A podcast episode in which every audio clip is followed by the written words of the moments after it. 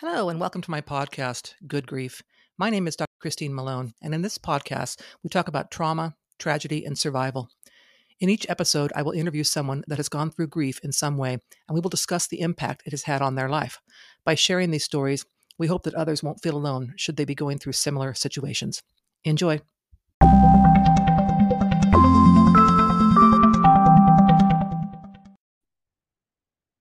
Hello, listeners. In this podcast, I am not uh, interviewing anyone. I'm going to tell the story of what happened to me when I lost my fiance out of when I was very, very young.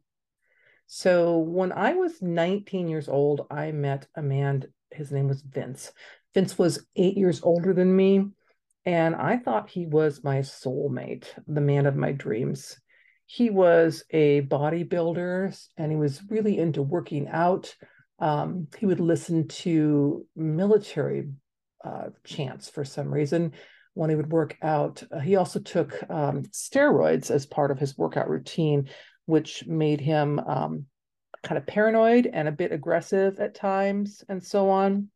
So at one point in time, uh, told me he was going to move to New York. We lived in Seattle, or I lived in Seattle, and he lived in close to Seattle at the time. Uh, he wanted to move to New York, which is where his family lived, because he wanted to be closer to them. So I thought, okay, it's it's done. We're done. We're, it's over. Um, I made him a mixtape, which back in those days was a uh, cassette tape recording of songs that were um, uh, somehow uh, meaningful. In this case, they were all broke my heart kind of songs. Um, and I gave him that. And I don't know if it was that tape, but for some reason, he invited me to move with him to New York. So I packed up my things, which that wasn't very much. I had a, a Jeep at the time and my dog.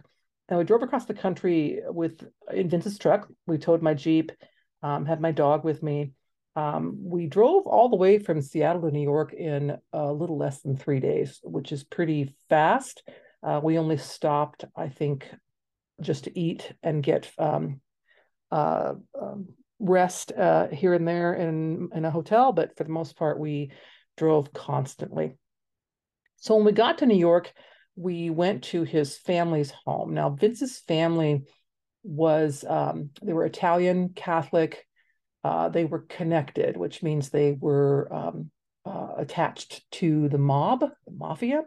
Um, Vince's father had several businesses that he owned in the Bronx, mostly related to cars, um, mechanics, bodywork, that sort of thing. Um, the family wasn't really excited about me um, for a couple of reasons. First of all, I was Irish, or I am Irish, and um, that entire family was Italian. Um, Vince was divorced and had a daughter with his ex-wife. Um, they lived outside the state of, of, New York, and the fact that Vince and I moved in together when we were moved to New York um, without being married was a problem for his family as well. Shortly after we got there, the Jeep that I had, which was a soft top Jeep, um, it wasn't practical. And therefore, Vince sold the Jeep to one of his high school friends who wanted to use it on his property. Um, prior to moving to New York, I had had a roll cage, a roll cage installed in the Jeep because I used to take it off road uh, with my friends and my dog um, frequently, and actually rolled the Jeep a couple times. And the roll cage was um, supposed to keep the inhabitants inside from being injured in the event we would roll it. So the the the Jeep was sold. Um, Vince at this time was struggling with some mental illness issues. Um, his ex-wife and their daughter, uh, again, lived outside the state, and the ex-wife was um, pretty cruel when it came to allowing Vince to visit his daughter, and that affected him a lot um, over those years. So, um, at one point in time, when we were living in um, uh, a city called Yonkers, New York.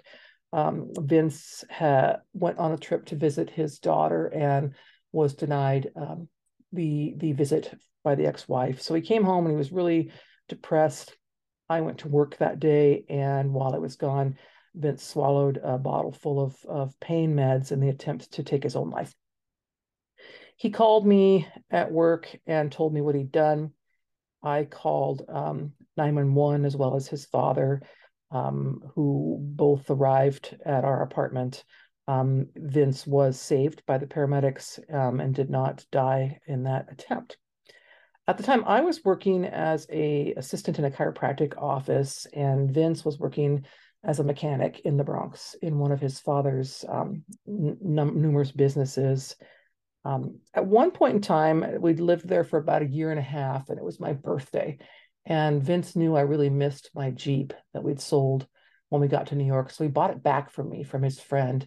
And as part of that birthday purchase, he bought these beautiful rabbit skin seat covers for the two front seats in the Jeep. They were super soft and um, really comfortable to sit on in driving the Jeep. So uh, at, also during this time, and I think again back to Vince being on um, steroids and kind of some of his aggressiveness and and um, uh, mental illness issues that I recognized years later, he was also paranoid. So he was convinced that at some point in time there would be some kind of government takeover and that the people would be left to fend for themselves. So to that end, he purchased and stockpiled a number of guns both handguns as well as as rifles, um, and had those hidden in a in a space in our apartment.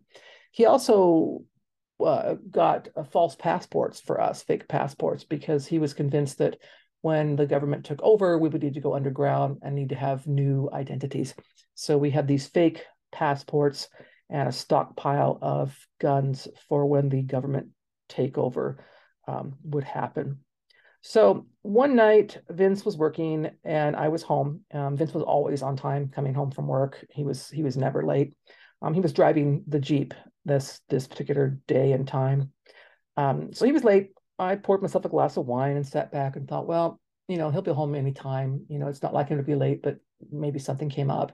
Um, this is in like 1987, so obviously before cell phones. Um, so you couldn't just reach out see if you could find someone right away. Uh, about nine o'clock that night, Vince's dad called me and told me that they'd received a phone call from a hospital. Um, Vince was in the hospital; he'd been in a car accident.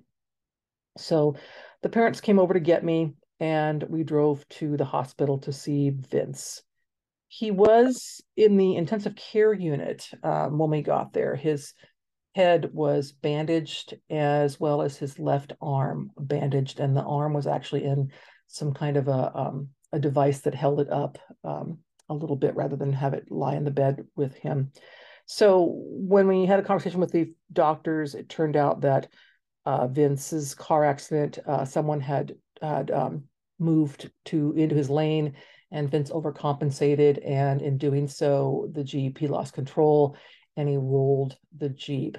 Now, the Jeep did have lap belts, uh, but he wasn't wearing his. So when the Jeep rolled, um, he was inside and tossed around, and actually his head was smashed up against the roll bar that was ironically installed to protect people in the event that the, the Jeep rolled. Uh, that head injury actually broke in his skull, and he had um, visible brain tissue from the injury um, at the time they brought him to the hospital. His left arm was apparently broken in several places uh, because the doctors didn't know whether he was going to survive the head injury. They just wrapped the arm rather than try to do surgery and cast it. So that was why the arm was wrapped and in that sling of sorts. Um, several months before this happened, Vince and I went to um, a funeral for one of his uncles, I think it was. And the uncle had been very sick before he died, and his family placed him on life support systems. So uh, he lived for at least a year eh, comatose and on life support. And Vince, at this time, he was what, 30, and I would have been 22. And we had a conversation that if either of us were ever in such a situation, we didn't want to be kept alive on life support. We wanted to just be allowed to die. So thinking that this might be a possibility, I went to Vince's dad and I told him of that conversation. Um, Vince's dad was a very unemotional, serious man. I would describe him as a, as intimidating, maybe even a little bit scary. Um, but when I told him that story, his eyes filled with tears, and he went to the doctors and told the doctors that he didn't want his son kept alive um, under extraordinary circumstances. So the doctors made a note of that, and he then had a do not resuscitate order on him. So he lived like that in the hospital for about six days. He was from a very large family, so the family all came around to see him. Um, I remember one aunt in particular had to be removed from the ICU because she threw herself on on top of him on the bed and was begging God to take her instead of Vince. Um, it was all very um, dramatic and and uh, unreal at the time. So after six days in the hospital, um, I was there uh, and I went in to visit him. And I could only visit for a short period of time because he was in the ICU and visitors could only stay for I think it was five or ten minutes. But while I was in there for that that last visit, the broken arm, the left arm, I was sitting on that side of the bed and he flexed his arm um, while I was sitting there and I could feel it because I had my hand on his arm. And I said, I, I, you're telling me something. I know that you're telling me something. Um, I'm here. I hear you. I, I know what you're saying. You want me to be strong. Um, and he flexed his arm three or four more times over the next few minutes. And I cried.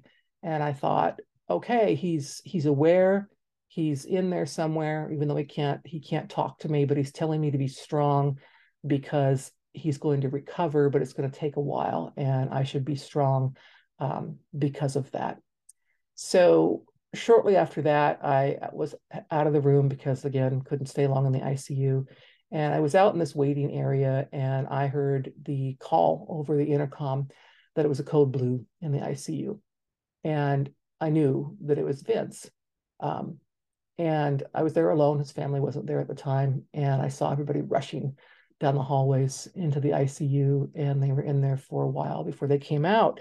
Um, and one of the doctors came out to where I was sitting and told me that um, Vince had died. And I then sat there thinking, well, I probably should call his family, um, get them down here. I, I, believe it was the middle of the night. I, I really don't remember um, exactly it was cold and snowing outside. It was definitely a New York winter. It was the end of January 1987.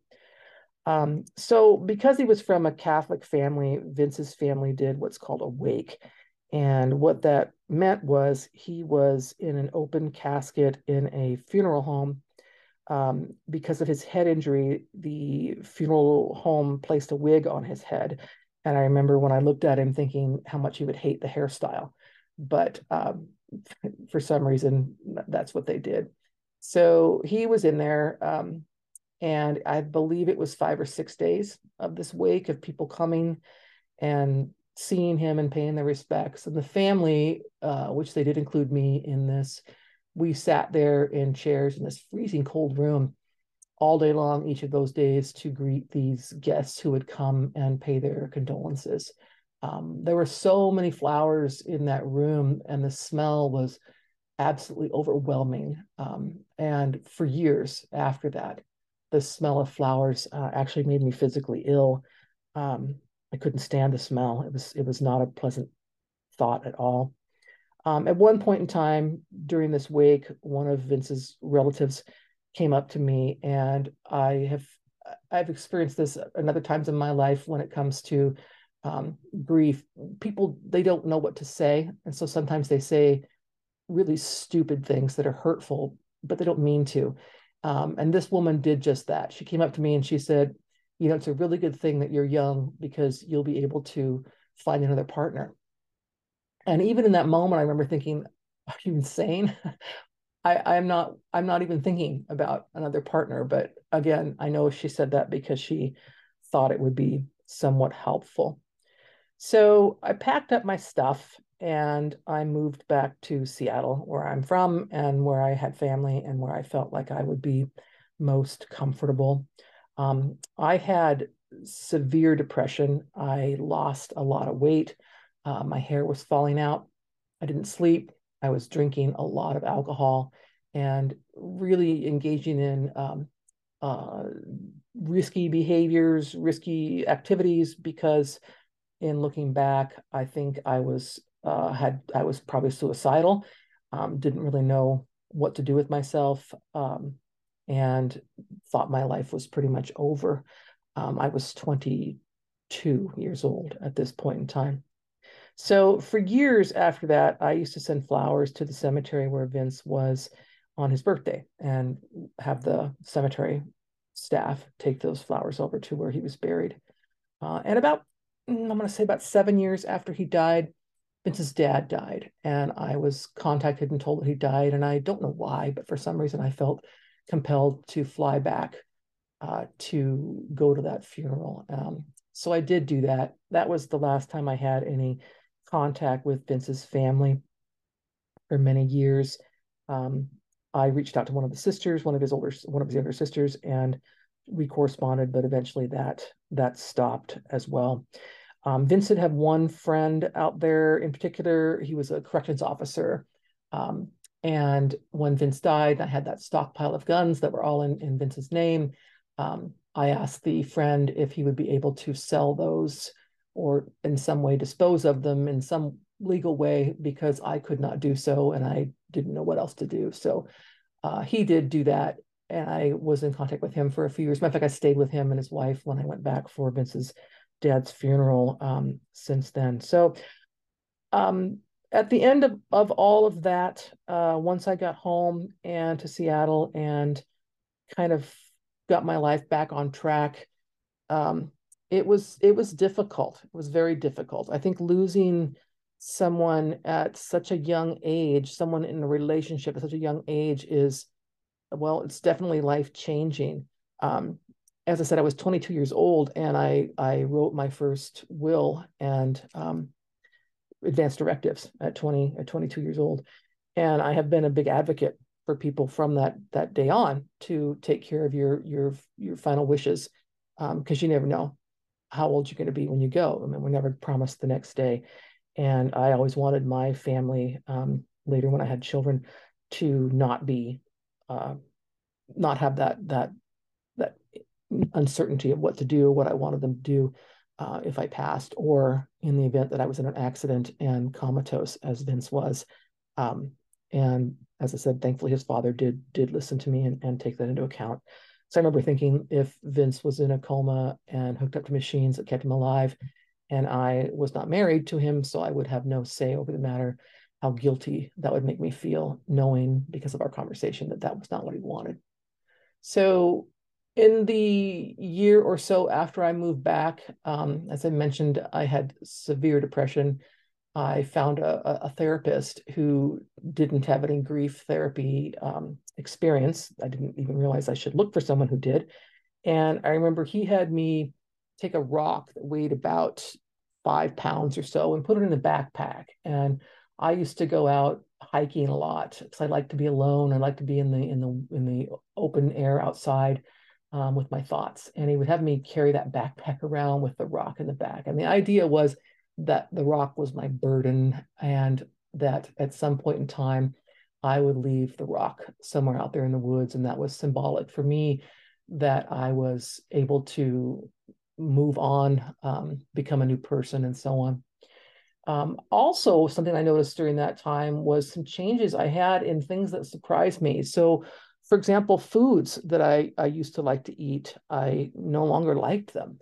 And I changed the color of my hair and I started going by the name of Christine, whereas up until that point in my life, I'd been Chris. So I made those changes, and I don't really know why, but that's all part of, of that. I also lost quite a bit of my short term memory, which I've since learned is um, part of the grieving process. And as an example, when I first got back to Seattle, I bought a car. I went shopping at a local mall. And when I came out of the mall, I forgot where I parked my car. So I was sitting on the steps outside of the mall and I was crying because I was so frustrated and scared.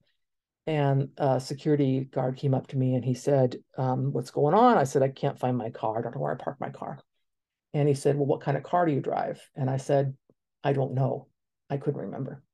So looking back, I'm kind of surprised he didn't call for some kind of services to take me away. But um, I don't remember how that day ended, but I do know that it was a struggle and it was hard to learn such a hard life lesson at such a very young age.